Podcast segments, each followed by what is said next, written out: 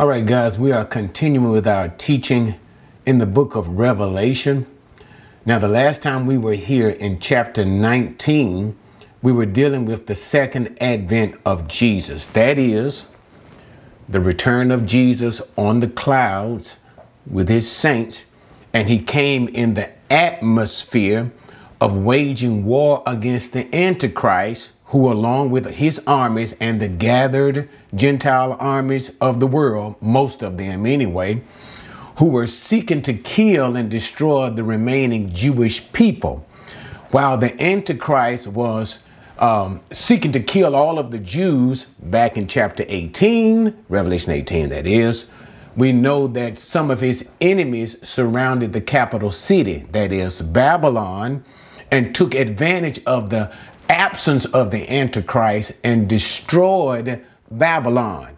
But nevertheless, while the Antichrist was still gathered outside of Petra, uh, being summoned, that is, influenced by demonic spirits, along with the rest of the Gentile armies, to kill all of the Jews Jesus returns, that is, to save the Jews, bring to an end the day of the Lord, to which we cannot talk about at this time, but nevertheless, Jesus returns on the clouds to wage war against the Antichrist, fulfilling Isaiah, what is that, chapter 34, I believe it is, chapter uh, 63, I also believe it is, when Jesus returns to destroy, to literally kill so many thousands upon thousands of people, the Antichrist and his armies, as we begin the setting up of the millennial kingdom. All right. So that brings us into chapter 20. Now, what I'm going to do in chapter 20, I'm going to take my time. I'm not going to try to uh, do all of chapter 20 in simply one video, but I think I'm going to break it up into like two or maybe three videos so that you can get a really good understanding of what's going on. Okay? All right. With that being said, chapter 20, as we have just said, as I just said, we have Jesus in the second advent. That's the return of Jesus. Okay? He has now come and killed so many of his enemies and the enemies of the Jewish people, the enemies of all righteous people at that particular time namely the armies of the Antichrist. Before we begin, this is what we call the beginning of the millennial kingdom. So we are in kind of like a, a pre type of a setup phase. So right before we begin the kingdom, chapters uh, chapter 20 verses 1 through 6 basically sets us up for what Jesus does before he sets up the kingdom. And we see that with the binding of Satan. And this will also include the demons. So when we say Satan, that includes all demonic spirits. But the idea is the binding of Satan for the full duration of the 1,000 years. And also what is not talked about here, but is inclusive of in this particular scenario. That is before we set up the kingdom. And I don't want to get into it because it's not in Revelation chapter 20, but it is still inclusive of what's taking place during that time. Is Matthew chapter 25. 31, I think verse to, up to 31 to the end of the chapter. I think that's 43 or 46 verses, something of that nature. But Jesus talks about when he returns, the Son of Man returns in his glory, and he sets up, before he sets up the kingdom, he gathers all of the Gentiles, the nations, this Gentiles only, Gentiles only. And what does he do? He set the sheep on the right hand, he sets the goat on the left hand. I did that in reverse, but nevertheless, you get the picture. And this is the, the sheep on the right hand come into the kingdom.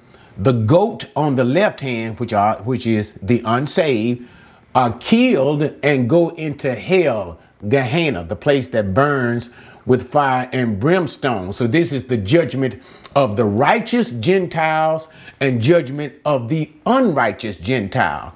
And that begins the millennial kingdom. And we uh, we call that again millennial kingdom. Millennial meaning 1000 years.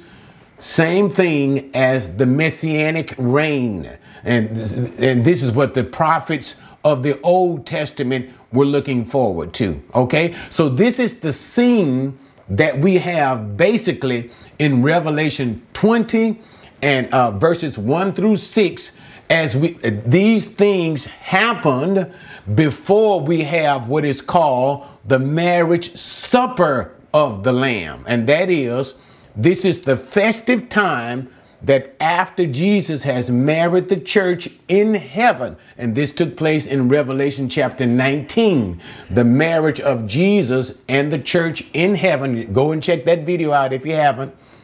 When the church marries Jesus, and then the church along the people celebrate the marriage of Christ and his wife the church. We see that also in the book of Ephesians, chapter 5. Okay, so this marriage supper will take place also at the beginning of the millennial kingdom after the judgment of the Antichrist, his armies, after the judgment of the Gentile nations, and then we'll have the marriage supper of the Lamb as we enter into the 1,000 years of the reign of Christ on earth. And this is what is set in Revelations chapter 20, verses 1 through 6.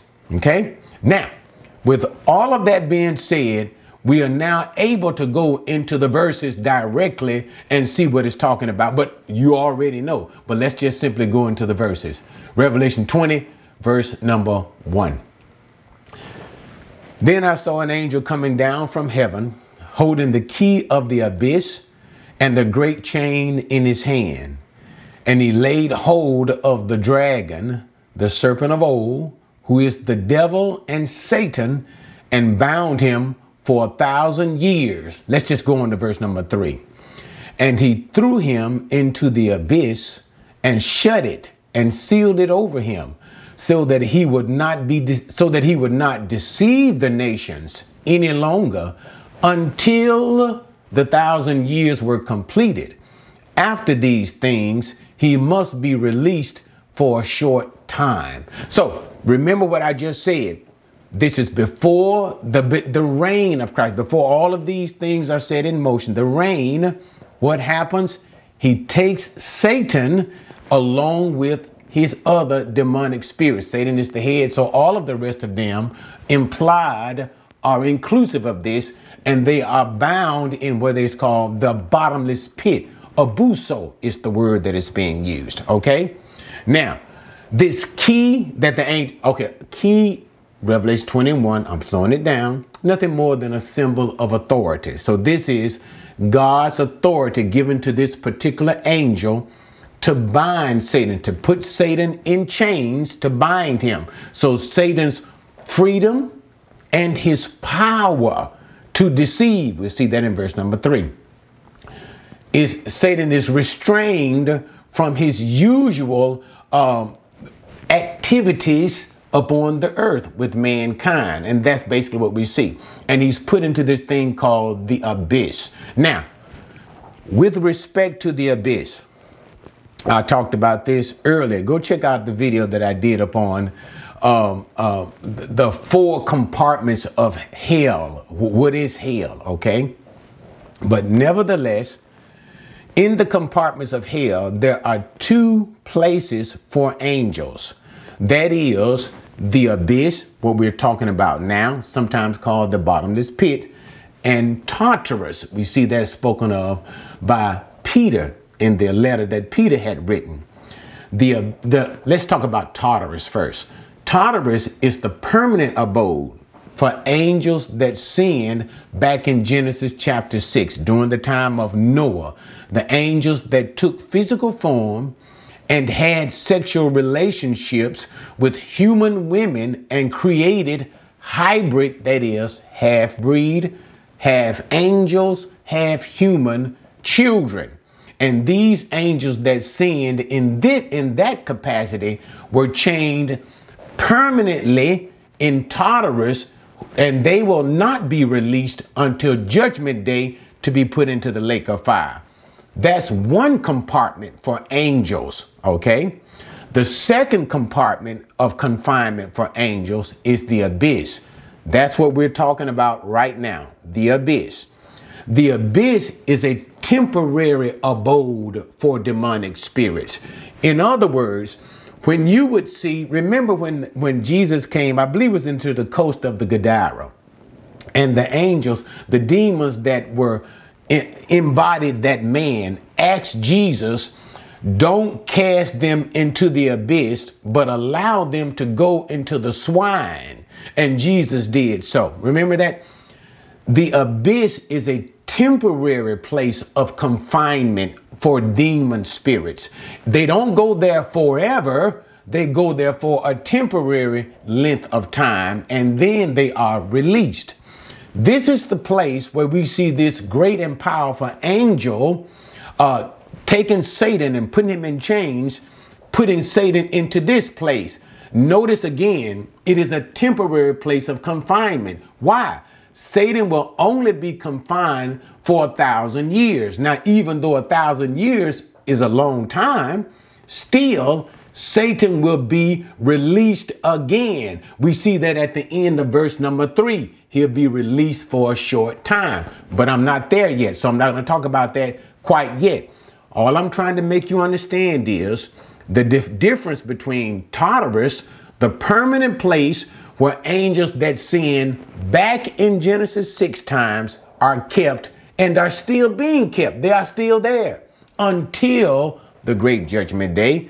And the difference between the abyss, a temporary place where angels, and these are all demonic angels always, good angels are never kept. They, they, they free, they do God's will.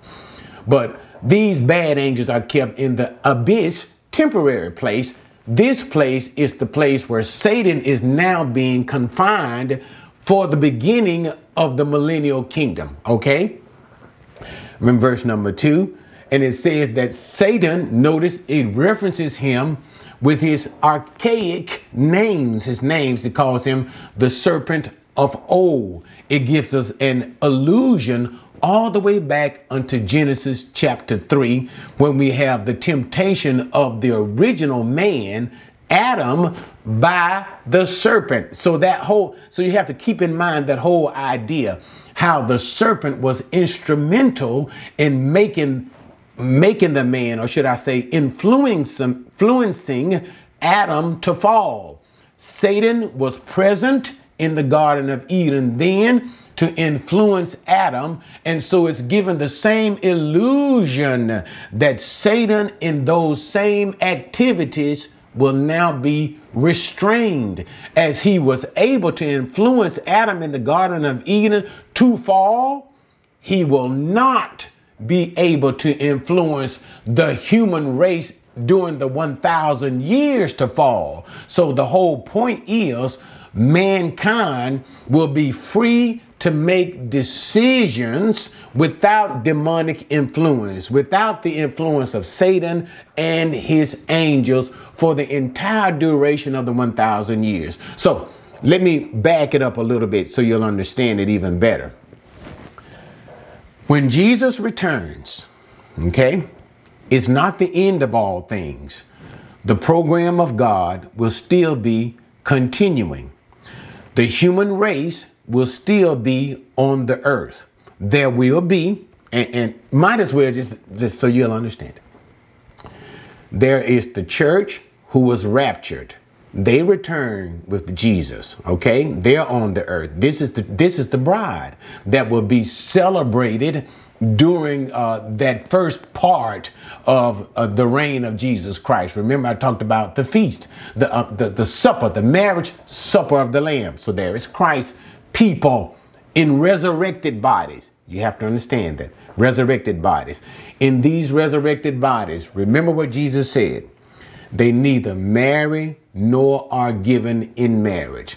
So, everyone who is resurrected, they will not marry. There will be no sexual encounter. In other words, no sex. So, they will not produce children. All right?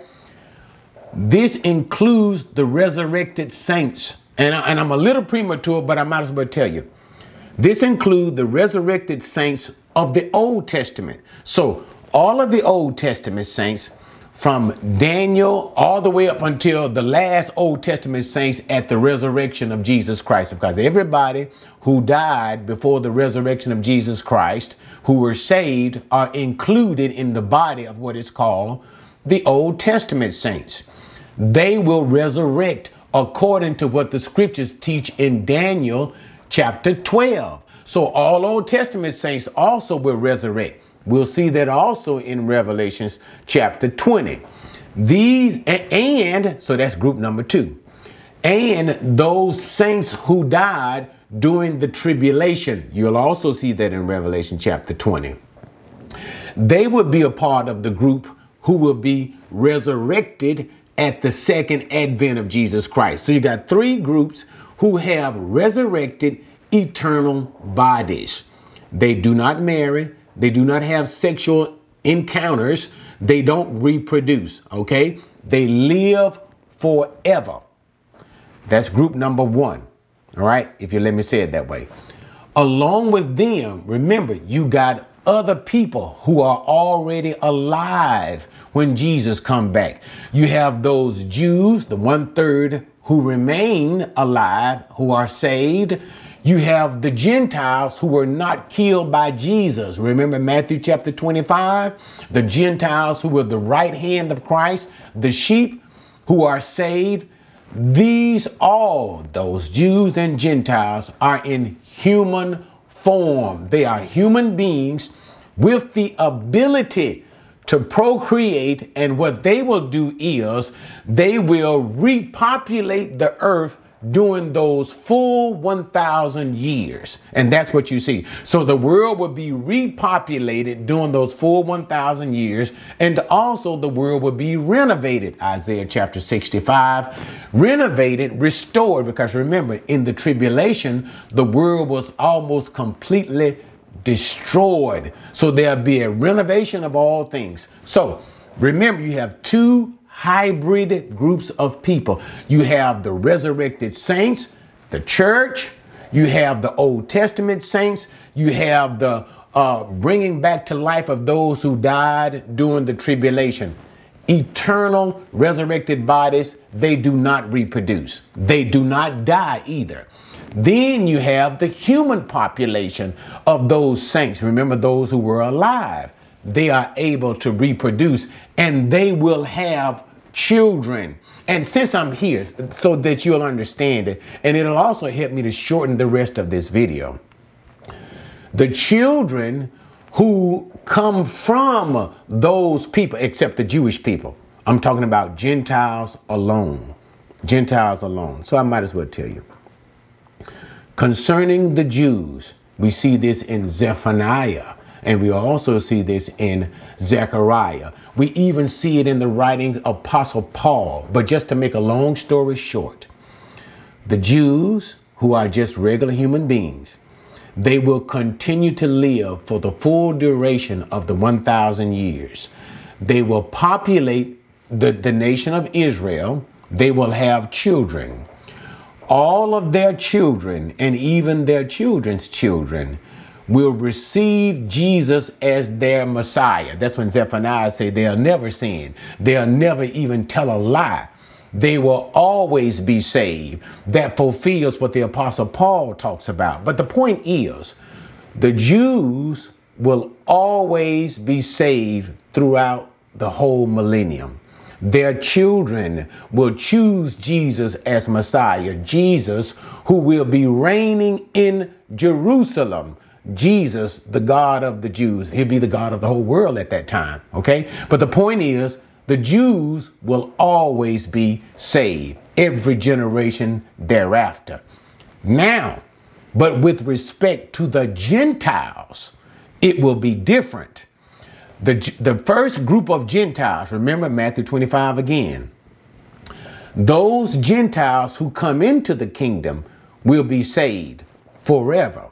However, all of their children who come after them, some of them will not be saved. As a matter of fact, as we move through the millennium to the end, towards the end of those 1,000 years, the vast majority of the Gentiles will not be saved. They will turn away from Jesus, and those Gentiles will end up rebelling against Jesus in, at the end of the millennium. This fulfills Psalm 2. And they will once again be involved with, with Satan once he is released from those 1,000 years, being bound in the abyss. Those Gentiles will gather together, headed by Satan, in a war against Jesus for the final battle. And then you will have Judgment Day, where they will be finally sentenced not to hell, but the lake of fire. So that's basically how this particular thing ends. But what I wanted you to see was those Gentiles, and here's the thing during the kingdom time, you will have for the Gentiles, for the Gentiles, 100 years to make a decision. And we see that, I believe that's in Isaiah chapter 64, when it talks about longevity will be restored for the human race. That is, notice when you go back to the Old Testament, go back in your mind, or even just turn to the scripture and look at Genesis chapter 4, chapter 4, chapter 5. Notice how long people live. Hundreds of years to almost a thousand years. Remember, you had Methuselah to live 969 years, I believe that is. But longevity of life will be restored during the millennial kingdom. Okay? So, all Gentiles will be given an opportunity to receive Jesus of a hundred years, Isaiah 65. If the Gentile has not received Jesus by 100 years, that person will be executed. And that's why it means will be considered a curse, a curse from God to be killed and disposed. So the Gentile who does not receive Jesus within that 100 years will be killed and therefore does not live out the natural life that he could have lived out which will be for the duration of the full 1,000 years because that person was not saved. Okay? So this is how we'll be during the millennial kingdom. All of the Jews and even their children will be saved and choose Christ. But the Gentiles, the first generation, will be saved and live for the 1,000 years complete. And later on, they'll be given, uh, all men will be given glorified bodies. But I'm not going to deal with that yet. But all of the Gentiles will who come into the kingdom will be saved initially, but their children will not be. Some will be, some will not will be, and in the end, towards the end of the kingdom, most of them, as you'll see in Revelation chapter 20, well, all of this is spelled out.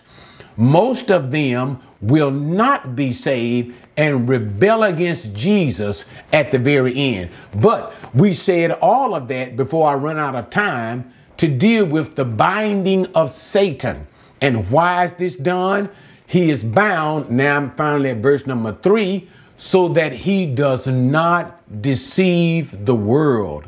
So he is bound so that the whole Gentile world will have an opportunity to see Jesus, to experience the renovation, the restoration, the goodness of God, the goodness of the Messiah, you have an opportunity without demonic influence to receive Jesus and be saved. And that's why we see that at the end of verse number three. Notice that he cannot deceive the nations. And the nations is in plural because it references the Gentiles. And that's the normal sense of the thing, okay?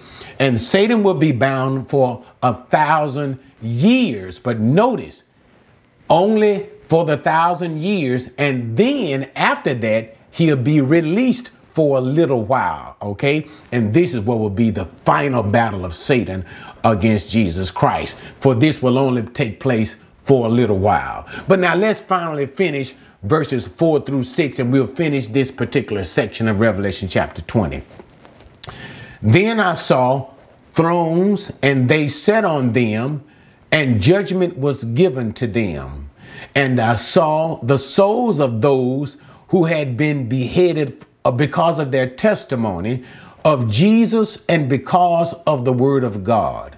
And those who had not worshiped the beast or his image and had not received the mark on their forehead and on their hand, and they came to life and reigned with Christ for a thousand years.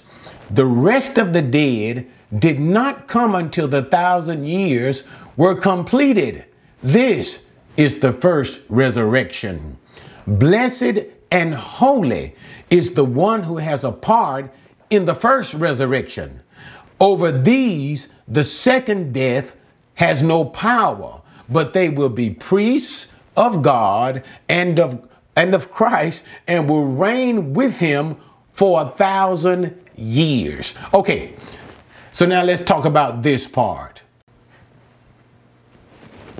All right, so now we are moving progressively into the setting up of the kingdom.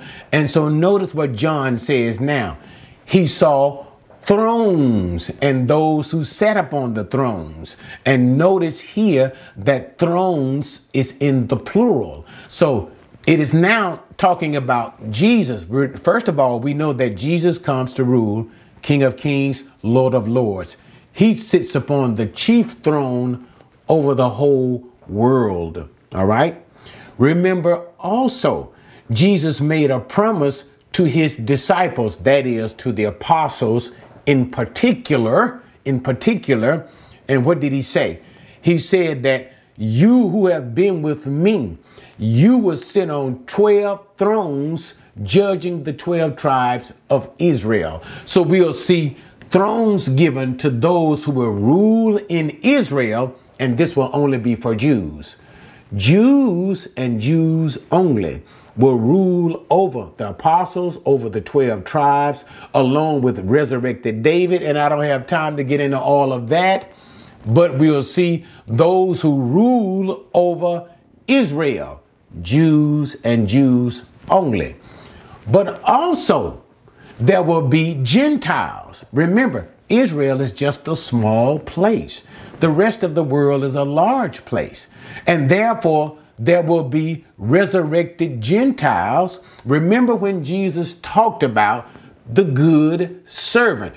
He gave some of his servants, I gave some 10, I gave this servant five, and I gave this one one. And to those who were faithful, what did he say?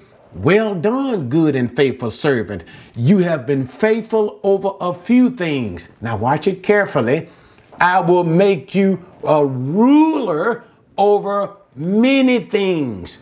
Now, this is where we have those who have been resurrected from among, and, and even those uh, who probably may live. We don't exactly know. But amongst the Gentiles, there will be rulers, kings, and rulers distributed all over the world, all over the world for Jesus. Jesus will make them, He will give them, make them kings and rulers, sit them on thrones throughout the whole world, and they will rule the world in the name of Jesus all over the world. To make a long story short. Okay, let's get back to the verse. And so then it talks about, notice, those who were beheaded and I want to get I don't want to read the verse all over again. They beheaded because they didn't worship the beast. They didn't receive the mark of his testimony. They came back to life. This goes to what I said to you earlier. Those people who were killed during the seven year tribulation, killed by the Antichrist, killed by the corrupt church. We see that in Revelation chapter 17. Okay. We see that also in Revelation chapter 13. Killed by the Antichrist, and the corrupt church. They were resurrected again and they too were rewarded with the reward of resurrected life, eternal life. Remember, they have resurrected bodies, they, so they don't multiply, they don't have sex, they don't marry. They were resurrected and they were given as a reward eternal life and also allowed to reign on thrones with Jesus Christ. Okay? And verse of number five talks about the rest of the dead. So remember, from the time of Adam, from that time, men died. All the way up until this period where we're talking about right now in the book of in Revelation. Right now, this is what is referred to as the first resurrection. Okay? So, from the time that men died when God first made Adam, up until this present time, which is the first resurrection, men were dying. This is called the first resurrection. So, the reference in verse number five to the rest of the dead deals with all of those people who died from the time of Adam up until this time. The rest of those dead. They did not resurrect because they are the unrighteous dead. So, what verse number five is letting us know is from the time of Adam up until this time, everybody who had died, the righteous dead, the righteous dead only were resurrected. You got it? So they came to life, but the unrighteous dead remained dead and they did not resurrect until after the millennial kingdom, until after the 1,000 years were completed, because, because after the millennial kingdom of Jesus, and you'll also see this at the end of Revelation chapter 20, will be the great judgment day. So that's when all the dead will be resurrected. And in this resurrection, and I know I'm a little premature, but since I'm here, let me tell you, in this resurrection, all those who resurrect at this time, all of them are unsaved. None of them who rise in the second resurrection are saved. They are all unsaved. That's why, that's why we'll see in verse number six, it says, Blessed and holy is the one who has a part in the first resurrection. Why? because those who are resurrected in the first resurrection are the righteous and are saved, and therefore they are considered blessed. But everybody who has died from the time of Adam, even up until the first resurrection, who did not resurrect, inclusive of, notice what I just said, inclusive of all those who died during the millennial kingdom, all of them are the unrighteous dead, so therefore they are considered to be accursed. They will not rise in a blessed form. They will they will rise. Notice, they will rise, but they will rise unto judgment. So therefore they are considered to be accursed. So therefore, what?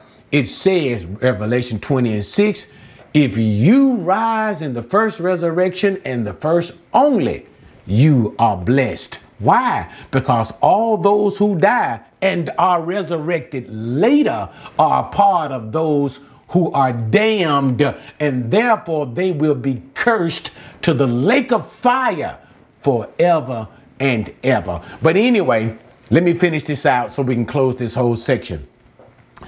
So those who resurrect, notice it says second death has no power.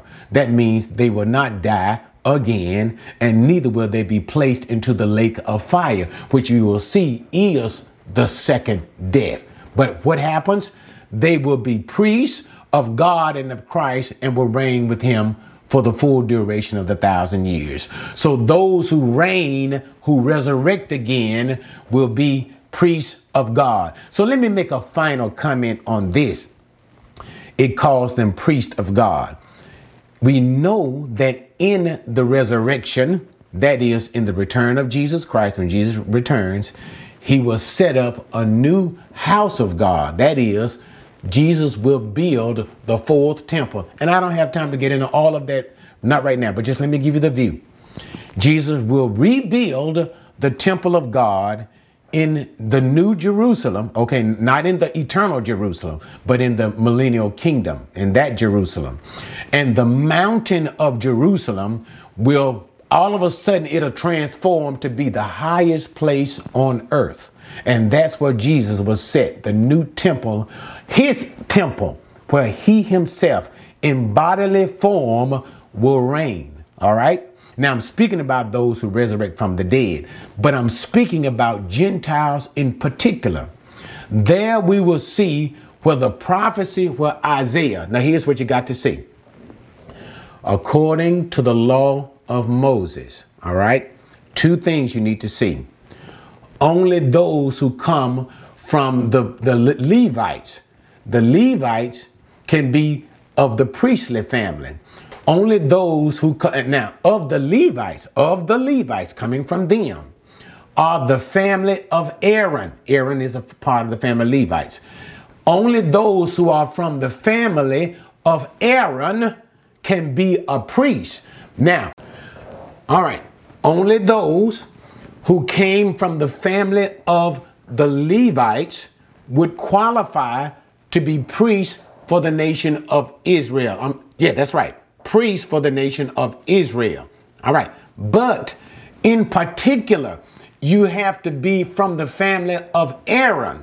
So the Levites would serve in the things of the tabernacle, in the things of the temple, and from the Levites, that is, the family of Aaron in particular, who Aaron family were Levites, okay?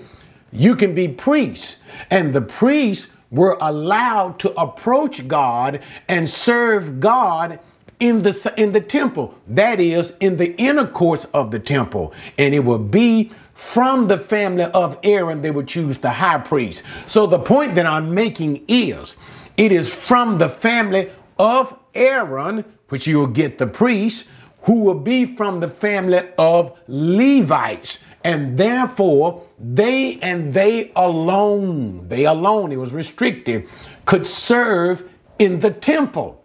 Now, however, if such a Levite was emasculated, that is, his testicles were crushed in some way or another, you understand that, that Levi, Levite would be disqualified from serving, doing any service in the temple area. So that Levite would be disqualified.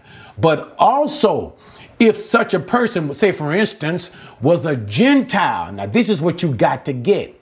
If the person was a Gentile believer, that is, a Gentile who had converted into Judaism and was a believer in the God of the Jews, even if that Gentile was a believer, a Gentile under the law of Moses was still not permitted to serve in the temple. See, serving in the temple was a great honor. To be a Levite is an honor. To be a priest is even a greater honor. And this particular honor was completely forbidden, off limits to any Gentile whatsoever even if the Gentile was a believer. Remember in the book of Acts how the Jews responded when they thought the apostle Paul had brought a Gentile into the temple. They had an absolute fit, and Paul ended up being arrested because of that. But nevertheless, the point that I'm trying to bring is this. Now, notice, according to Isaiah the prophet, the time will come, that is, during the return of Jesus, when he sets up the millennial kingdom, Jesus will set up the new temple in Jerusalem. And it was a, a time, according to the law of Moses, when once, notice, the Jew who was emasculated, the Jew who was once restricted from serving, and even most important for all, and I like that because my, I myself am a non Jew, I'm a Gentile, but I'm a believer in Jesus. But notice what Revelation 20 and 6 says.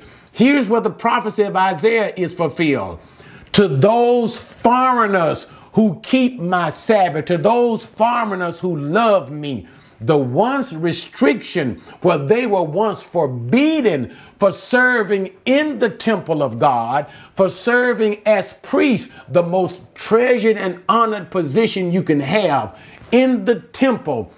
Even Gentiles, fulfilling Isaiah, will be allowed to serve in the new temple of Jesus in the millennial. So Jesus will give a new law and he will allow those who were once forbidden, restricted to serve as priests, he will allow those to serve as priests in the new temple. And thus it fulfills Revelation 20 and 6. Notice what it says again. They will be priests unto God.